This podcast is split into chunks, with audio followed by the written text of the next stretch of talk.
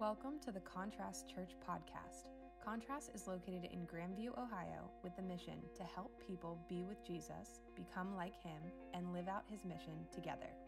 For more information on attending our meetings, our missional communities, or giving, visit contrast.church.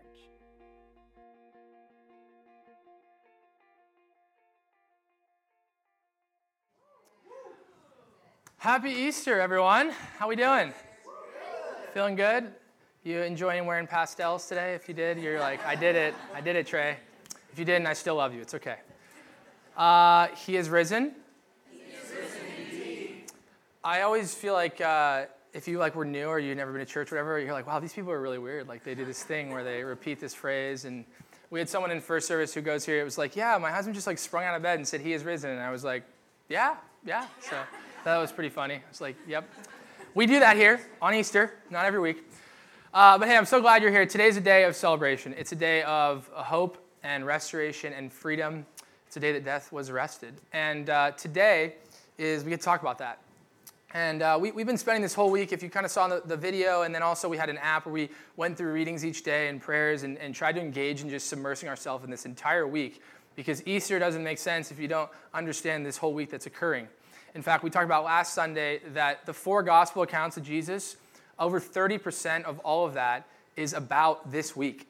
So uh, to not know what goes on this week is you're missing a giant chunk of what Jesus came to do and why.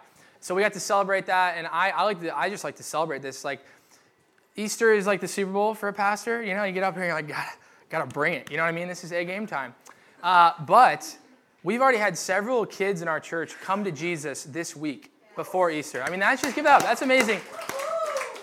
And the coolest thing I think personally is like it, it, didn't happen here on a Sunday morning. It happened with families around the table having conversations and asking questions. And, and, and I'm just, it's just awesome. I don't know. I just, I feel like I don't even need to say anything up here today, but I still will. I'm a pastor. I'll talk, but I have stuff prepared. Um, but I want us to turn to uh, Luke 23 in your Bibles. If you don't have one, we have some in the back. Jerry would love if you put your hand up. Jerry would get you one. If you'd like, you can keep it. We got one over here. Uh, we promote thievery in here. You can steal the Bible. If you're using your phones and you don't, and you want to be on the same translation as me, I'm in the NET, the net. You can go there. Luke 23. Now, while you're turning there, um, you know, you, you can talk about a lot of exciting things in Easter today. And, and what I want to pinpoint on and what I want to focus on, and I just want to center everything around, is doubt. It's actually doubt. That uh, come Easter, a lot of us walk in here. Some of us would claim to follow Jesus, some of us wouldn't. And at the end of the day, like I think a lot of us have doubts about the resurrection or Jesus or what he truly said or if he's real in our lives or why isn't he showing up or why is he allowing these bad things to happen. All these type of things whether you have 10% doubt or 90% doubt or 100% doubt, I'm glad you're here if your mom made you come to church um, on Easter. You're being a good son or daughter. Proud of you. But we have them, right? Like they're there. We have doubts. Even like I have doubts. I'm a human. I have doubts. And, and we can't avoid them. We live in a world that we know we're growing alongside weeds and there's sin, there's malevolence, there is evil in the world. We got to deal with it. We can't just wake up and act like it doesn't exist. And the Bible speaks to that in this week in a very profound and powerful way. So we're going we're gonna look at three vignettes of kind of, of doubt and how Jesus addresses each one of those in a unique way. And I think you can find yourself in some of these three vignettes. So the first one is in Luke 23. We're actually going to start before the resurrection. In Luke 23, we're going to start in uh, verse 44. Verse 44. It was about noon, and darkness came over the whole land until three in the afternoon, because the sun's light, the sun's light failed. The temple curtain was torn into. Then Jesus, calling out with a loud voice, said, Father, into your hands I commit my spirit. And after he said this, he breathed his last. Now, focus on the centurion here. Now, when the centurion saw what had happened, he praised God and said, Certainly this man was innocent. And all the crowds that had assembled for this spectacle, when they saw what had happened and taken place, they returned home beating their breasts. And all those who knew Jesus stood at a distance, and the women who had followed him from Galilee saw these things. The centurion here is our, is our first vignette. And, and I, what I want you to know is the centurion, this is not his first crucifixion, okay? He's not like a trainee. This is his first one. This is their job. This is another day. They're clocking in. These Roman soldiers were brutal, And it was one of those things where the culture promoted it. So whether you, you might show up not being kind and loving and all that, but after a while, they kind of iron you out. And Rome had, had controlled Jerusalem at this point. They were one of the most powerful forces in the world at this time because of violence and torture and war. And so the centurion, which was common, right, they crucify oftentimes Jews or insurrectionists, and it was a way to publicly display this is what happens when you get in the way of Rome. And these centurions were a part of doing the bidding of this process, but they also were a part of torturing the people. So, I mean, they're basically executioners. And this centurion is standing there watching Jesus on the cross, and in a moment, I mean, you're reading your, your verses here, in a moment, he's like, oh no. Oh no, I think we killed the Son of God. In Matthew, that's what it says. We basically, I think he was, he was the Son of God. And so, what I want to focus on in this little vignette is what occurs in this split second of a moment where a centurion who believes the world is run by war and violence and murder and execution and torture, what flips in his mind that literally just is like, oh my gosh. And what flipped in everyone else's minds? Everybody walks home beating their breast. That's a way of saying, it's like what you do when you're just devastated. You're like, oh my gosh, I cannot believe this just happened. Everybody there thought that was witnessing a spectacle realized, wow, he was who he said he was. So I dug into some, uh, some peer reviewed journals in the medical community. I do this for fun. This is what I do in my free time. in 2006, in the Journal of the Royal Society of Medicine, there was an article published that was trying to determine how Jesus and others died during crucifixion. They had 10 different physicians take 10 different possibilities and do research. They even did mock ex- uh, crucifixions that were very humane for the people that volunteered. But they were trying to figure out, like, I know, isn't that fascinating? One of them said, like, yeah, we, you know, we couldn't really figure it out fully because, you know, you can't really crucify people, and that's good. But most people think, most people think in general that, he, that Jesus died of asphyxiation, that he suffocated. And you're like, well, how does that work? Well, the way they would pin you on a cross was they'd turn your legs over and your lungs would be basically like fighting against each other. So you had to pull yourself up in order to breathe. And after a while, you became so exhausted and you're literally pulling yourself up through nails in your bones and your hands that you just can't do it, and then you suffocate um, and you die. And that was a very common way that, that, that it uh, would occur for most parts. And we know that because they reviewed this, and while most people thought that was the prominent idea, one of the physicians disagreed. And he said that it's actually pretty easy to disprove Jesus' death being asphyxiation. And I'm going to get to that in a moment. But their conclusion of this article, I read the whole thing. It says, Our conclusion is that at present, there's, there's insufficient evidence to safely state exactly how Jesus or people die in crucifixion at this time. That's interesting because what we know is this Roman seemed to be drawn back by what had occurred. So if we read here, we ask why. Here, here's, here's a tip here. Here's a little clue. In one, in one of the gospel accounts, Jesus, as he's dying, he calls out in a loud voice. He's actually shouting, basically. He says, Father, into your hands I commit my spirit. And after he said this, he had breathed his last.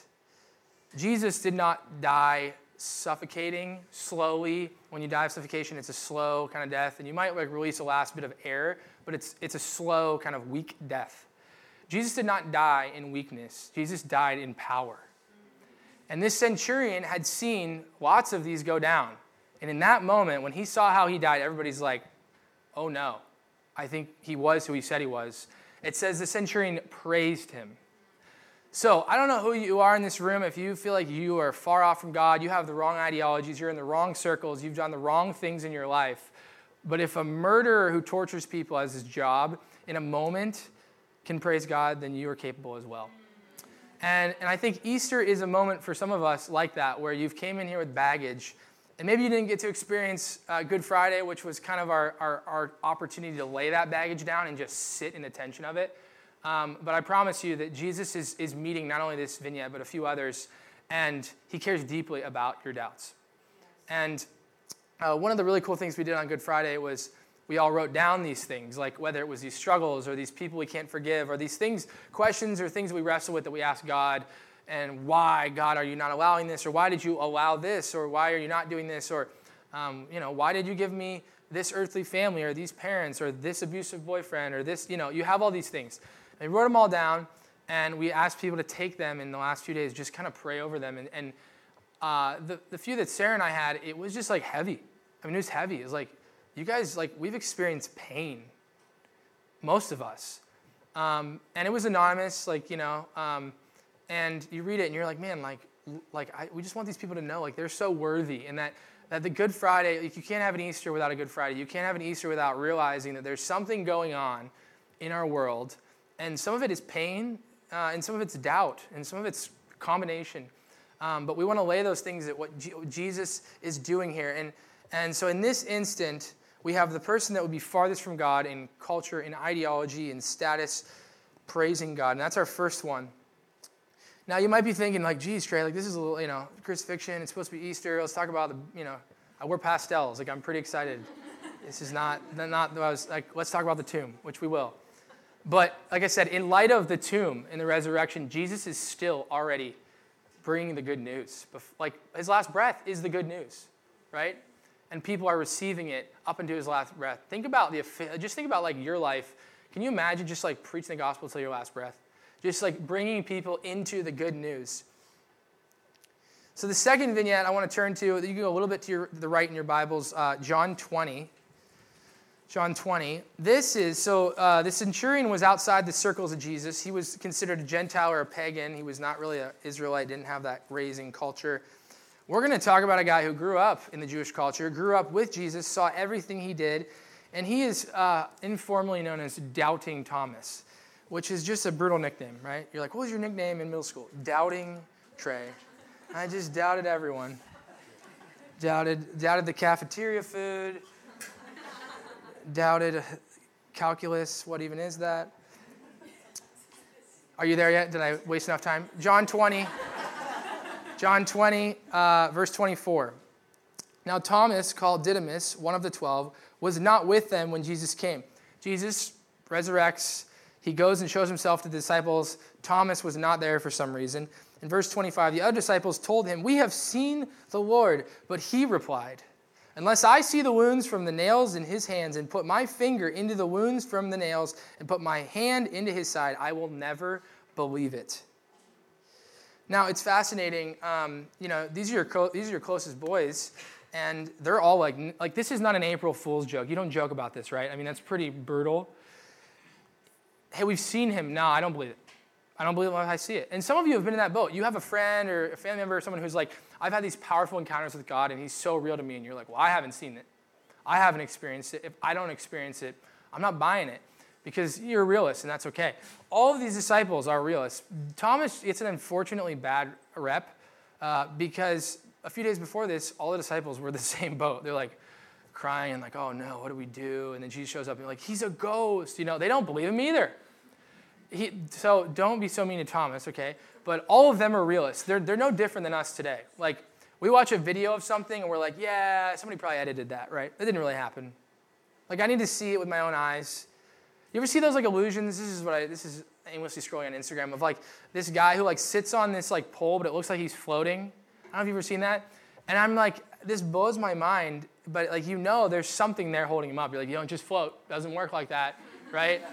And Thomas is like, you don't just disappear and then, like, I got to see it. I don't believe it. You know, they weren't there. They all abandoned Jesus. He dies basically, essentially alone. He's like, I, I want to see it with my hands. Some of you, that is your prayer. And that is your struggle. And that is your doubt is, I just need to see it. Like, I need to feel it. I need to kind of like see this reality because in my own life, it doesn't, all these doubts are causing such a pile that I just can't act like they're not there. And I would say personally, like, I'm glad that you're not, like, like blind faith will ultimately be will be tumbled down because we have doubts because we're human we're humans but thomas here I want, I want you to show his heart because some of you have these doubts but you have the heart of thomas there's two other instances uh, in john where we see thomas have some lines here and he does a good job the first one is jesus uh, basically it seems like he allows his really good friend lazarus to die and they're like oh, okay and he's like he's dead and he's sleeping we're going to go i'm going to go resurrect him and and uh, he says, Jesus says, I'm glad for your sake that I was not there so that you may believe, meaning I'm going to go show you this thing and it's going to blow your mind. Let us go to him. And so Thomas, it's called Didymus, said to his fellow disciples, Let us go too so that we may die with him. thinking that like the weight of following Jesus would, would amount to death, which he's not wrong. And later he did get killed. Someone would argue he got speared to death. Uh, and he died a martyr. Eleven of the disciples died a martyr, and one died alone. So, not good endings for any of them. He, he's willing to die for something that he can stake his whole life on if he can believe it, right? I, at the end of the day, like, I'm not trying to convince you of Jesus because Jesus needs no convincing. But if you're going to die for something, you better know what you believe, right? I mean, if you're going to stake your whole life on it, you better know what you believe. If you're going to bet your house on something, right, you better know, the, do the research and know, like, this, I, I tr- trust me, I promise me, I know it, I know it. And Thomas is just like us. Like, he's like, I'm willing to die for this thing, but what the thing he had thought he was willing to die for was just, is incorrect. It was all just a misunderstanding of what they thought Jesus would do. And so the next instance we see him, he's asking questions. Uh, Jesus is saying, basically, hey, don't let your hearts be distressed. You believe in God, also believe in me. And he says, I'm basically preparing a place for you. And when I'm ready, I will come again and take you there with me so that where I am, you may be with me too. And they're confused. They're like, well, you're here. Where are you going? And he says, You know that the way where I am going. And Thomas says, Lord, we do not know where you are going. How can we know the way? And Jesus responds with this famous line He says, I am the way, the truth, and the life. No one comes to the Father except through me. Thomas is asking good questions, right? Many of you have good questions. We're not trying to shy those away or ignore them or sweep them under the rug. Thomas is willing to die for something that, if he feels like he can truly buy into it, he's willing to die for it. And we know he did. He also is asking good questions because he's not just going to sit there and take a blind faith. He wants to know. And I think for many of us in a world of the internet, we're like, I need, like, I need, to, I need to see this. I need to feel it. I need to experience it. And Thomas actually gets exactly what he asks for. Uh, back in um, uh, Luke, it says, uh, or sorry, John, eight days later, so Thomas is sitting in this tension for eight days. That's a pretty long time. Jesus resurrects, he reveals himself to the 11. Eight days later, they were again in the house, and Thomas was with them. And this is great. This is just full of miracles. Although the doors were locked, Jesus comes in and stands among them. You're like, okay, ghost time, right? Again. Like I just love that. It's like a slight like flex. Like I don't need to use doors. I'm fine. And and then they're like, oh, he's a ghost, right? And they're scared. And what does Jesus say? Hey, peace be with you, right? Like just you're fine. Just trust me. And then what does he do? He, he goes to Thomas, which, like, there's no collusion here. It's not like Thomas is like, like they had, they had told Jesus, hey, when you come back in eight days, like, this is the thing Thomas wants you to do. What does he do? He goes right to Thomas and he says the exact things that Thomas had said. He said, Put your finger here and examine my hands. Put your finger through the nail holes in my hand. Extend your hand and put it into my side. Do not continue in your unbelief, but believe.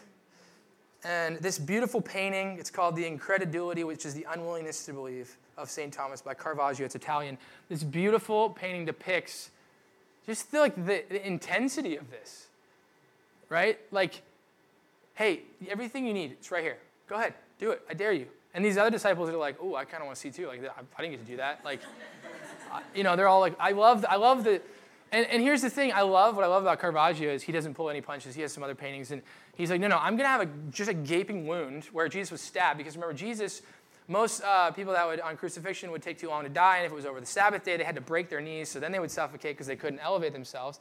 And that way they didn't have to bury them on the Sabbath because they didn't want to disobey the Sabbath, but they'd murder people. So, so Jesus, I know, right? You're like, so Jesus dies before the Sabbath, so they stab him to make sure he's dead. And what comes out is a certain amount of fluids and things, which would actually affirm a medical community's understanding of how he died uh, in, in this miracle that occurs. And so he dies, and I love how he's like, yeah, like I still have the wounds. I'm like, I'm not just perfect Jesus. Like, here, look, these are still here, right? I carry these wounds for you. And and and and and Thomas sticks his finger in the wound, right? It's like tis but a flesh wound, right? You know? but I mean, can you imagine? Like if I got, and you're like, let me just make sure. And you, Jesus gives him everything he needs. And what is his response in verse 28? My Lord and my God. The centurion, he is the Son of God. Thomas, my Lord and my God. Now, at this point, you're probably like, okay, cool. Two people who got to see a physical manifestation of the power of Jesus, right? You're like, I still haven't gotten that Trey. Where you, where you, where you, when, you, when you circle into me, you know? What is Jesus' next line after he does this? He says to him in verse 29, Have you believed because you have seen me? He's asking him, and then he responds, Blessed are the people who have not seen and yet have believed. Jesus is quite aware of this belief that it, that it, transcends a physical reality. See, a lot of times we, we gauge spiritual faith in two categories. We, we gauge it in intellectualism. If we can understand the right points, if we can argue them, if we can philosophically wrap our brains around God and, and problem of evil and all these type of things, or subjective experience. Like we've experienced this like crazy Holy Spirit moment, or we saw a radical healing, or you know, or whatever, and we, we try to elevate these, and it's just constant game. Some people value this, some people value this, some people value in between. Jesus will hit all of these. And at the end of the day, Thomas proclaims, My Lord, my God. The religious leaders, they saw all of his healings and they didn't believe him. Judas saw everything and betrayed him. Peter runs away because he's like, I will die for you. And then a little girl asks him questions and he runs away, right? The only people who were there at Jesus' death was, and I said this on Friday, it was women, right? The only people, the first people who found Jesus, women, right? Clearly women got it going on, okay? Okay? Some of you needed to hear that if you're married. And I mean, they're just blathering around. Like, what is it? Is it both? Is it, you know, what is it? And, and this tension I want you to sit in because some of you are still frustrated. You're like, I haven't seen this physical reality. And you're no different than the entire Bible. If you read the entire Old Testament, you have, here's a pattern. The Israelites, oh, I don't know if God's really going to be with us, even though he led us out from the powerful Egyptians. But we're going to keep following this giant pillar in the sky at night. But I don't know if he's real, but there's a giant fire cloud that we're following at night. It could be, you know, could be natural disaster. I don't know, right? Could be, could be like a gender reveal gone wrong, right? A fire, right? Who knows? And they, they follow it, and then they, they get to camp, and God's like, hey, hold on a second. I'm going to go talk to Moses, give you some rules. Just give me, like, you know, a few hours, right? What happens? Hey, let's take all the riches that God gave us, and let's melt them all down, and let's make an animal that worships another God that we had just left in Egypt. Come on. Moses comes down and he just, you know, oh, are you kidding me? And he breaks the tablets. There's like 50 stories of that. I mean, this is the Old Testament. Is people are prone to doubt, we're prone to wonder, and there is this tension of doubt that, that Satan is eating people alive in. And we're here to see that Jesus is, is aware of that. In fact, if you look at like Good Friday and we talk about it, he knows exactly how you feel because he was misunderstood, he was betrayed, he was alone, he was physically tortured, and he's dealing with all of that and grief and loss all at the same time. He does that because he's saying, anything you're willing to go through, I understand. You're not alone in your doubts. Because you doubt, I'm not like pushing you away. Well, get your stuff together and then you can come, right? No, no, no. Thomas, come here, come here, come here. Stick your finger in my side. And he says, Those who can believe without seeing are blessed. And, and I want us to, to, to capitalize on that. John closes his whole book saying, Jesus performed many other miraculous signs in the presence of the disciples, which are not recorded in this book. He's like, look, there's plenty more. I had to condense it down. But these are recorded so that you may believe that Jesus is the Christ, the Son of God, and that by believing you may have life in his name. That we get life from this belief, the miracles, the signs. The book of Acts after this is all about the Spirit's power. We're covering that next week for several weeks. It's the Spirit working in us and cultivating this, this reality. So Easter is is hope, it is restoration. And our doubts can be laid at the feet of Jesus in this tension. In fact, that's what we did on Good Friday. And, and I believe that God will, re, will meet you where you are in prayer and in yearning, that He will meet you there. And, and we believe this because this is part of the Christian faith, is that we believe not always knowing what God has done, but He, he, uh, he, he, I think it's, it's, it's encouraging to know that at the end of the day, that Jesus, regardless of your doubt, regardless of whatever, He has finished what needed to be finished. When he dies, he says, It is completed. He says, tetelestai, which is a Greek word. It means it is finished, or it is accomplished, or it is ended. This is what you would stamp on a loan document that you owed the temple when you didn't couldn't pay your taxes or whatever, or they would stamp that when it was done and you were free, right? It is finished. Even your doubts, they're finished. And though they, you have them, though they're there, Jesus is willing to reconcile, saying, Hey, I get it. I understand. I'm here, and let me, let me reveal myself to you. And it might be intellectually, it might be subjectively, it might be both. And so we're going to talk about the third one in, in a moment, but before we get there, I want you to sit in the tension of this because it's, for many of us, it's, it's a really hard struggle.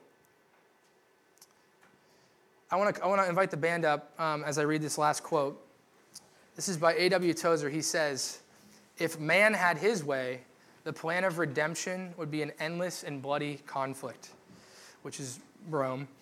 In reality, salvation was bought not by Jesus' fist, but by his nail, pierced hands. Not by muscle, but by love. Not by vengeance, but by forgiveness. Not by force, but by sacrifice. Jesus Christ, our Lord, surrendered in order that he might win.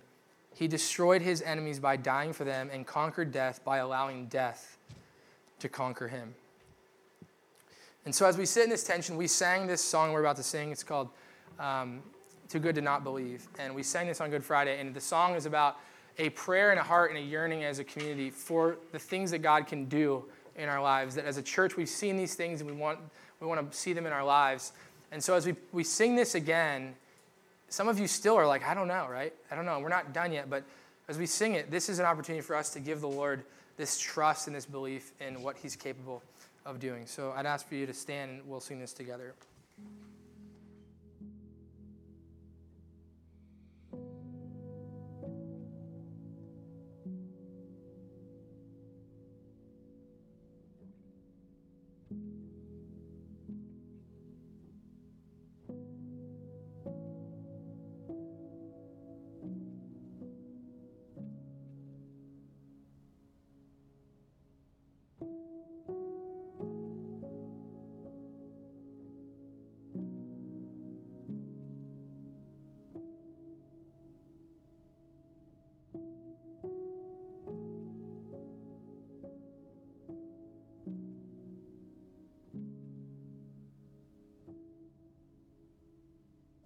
As we as we sing that and you know we sit in the tension of of, of these things that we want to see or that we have seen uh, this third vignette might be for you if you're still still in that, that tense moment. Um, peter writes a letter and at the beginning of it he just talks about how like w- you know part of following jesus is experiencing trials and suffering and, and having these doubts and hardship.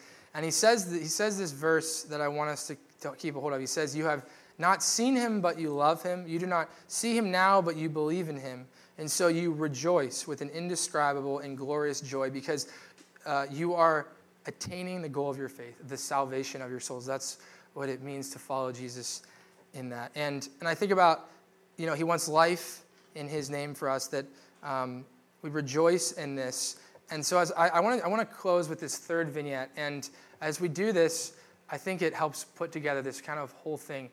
You see, when Jesus uh, resurrects, there's still a few disciples, not of the 12, but of that followed him holistically, and they start leaving. They're walking on the road to Emmaus. Maybe you've read this story, it's in Luke 24.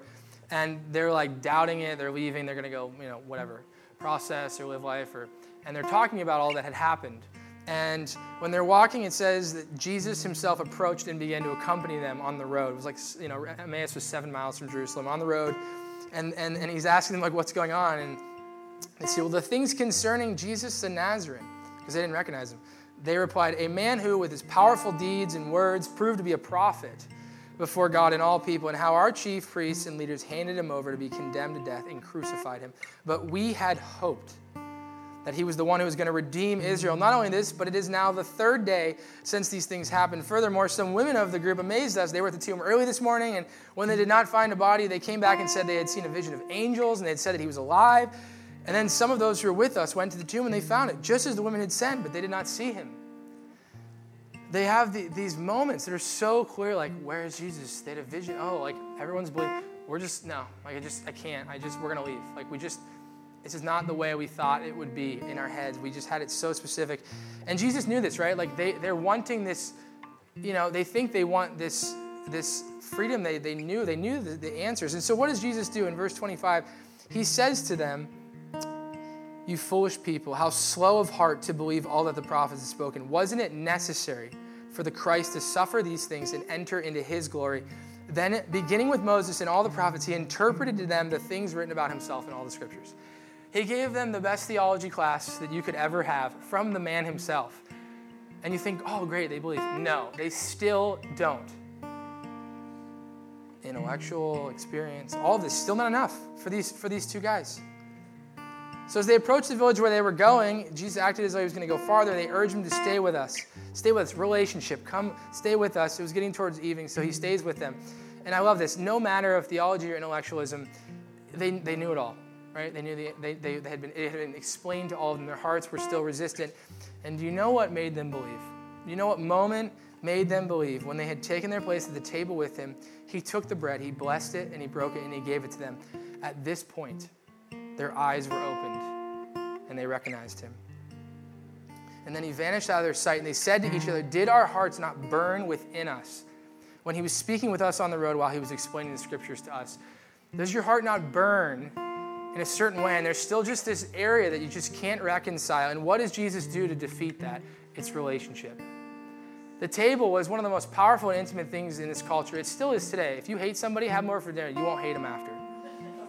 I mean it. You, you hear about their life. You have compassion for their hurt, for the reasons the way they are, and, and vice versa. The table was, in essence, the reminder that something must die in order for you to live.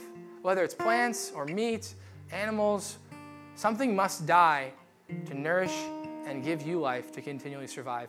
The table was the place where you did that. And Jesus, on his last night, breaks bread and he says, Look, we've been eating together a lot. I guarantee they had plenty of meals with plenty of teachings. And he says, I'm going to culminate all of this. When you gather to feed yourself to live, remember that I am doing something much greater than the temporary sustenance of bread. That my body is bread and my, my blood uh, is the juice, and that when you take that, remind yourself there's something far greater than what's going on right here.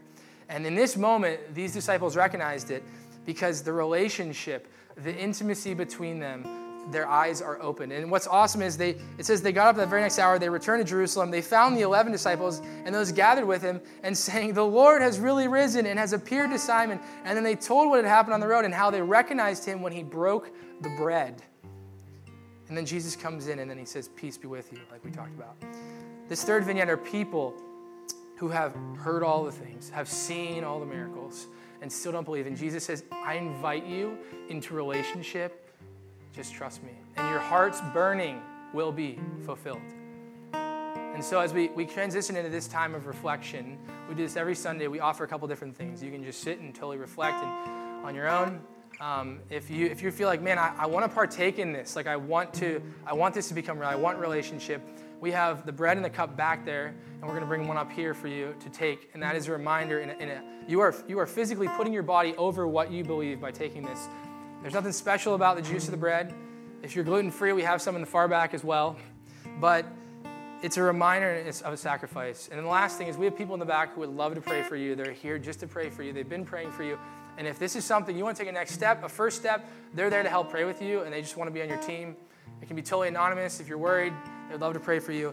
And we're going to give you some space here. That relationship is the key. It is the gospel. It is the good news. That intimacy with Jesus can be found. And that these things, the objective reality, the subjective experience, they're important and they matter and they va- they're valuable. But at the end of the day, the intimacy that Jesus seeks for us is our belief that he died because we needed to be saved. So I want to invite you at this time. You can participate in any of the three of those. And then the band's going to welcome us in a little bit for one more song.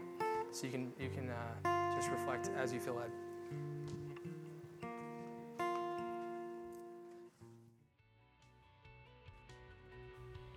Thank you for listening to the Contrast Church podcast.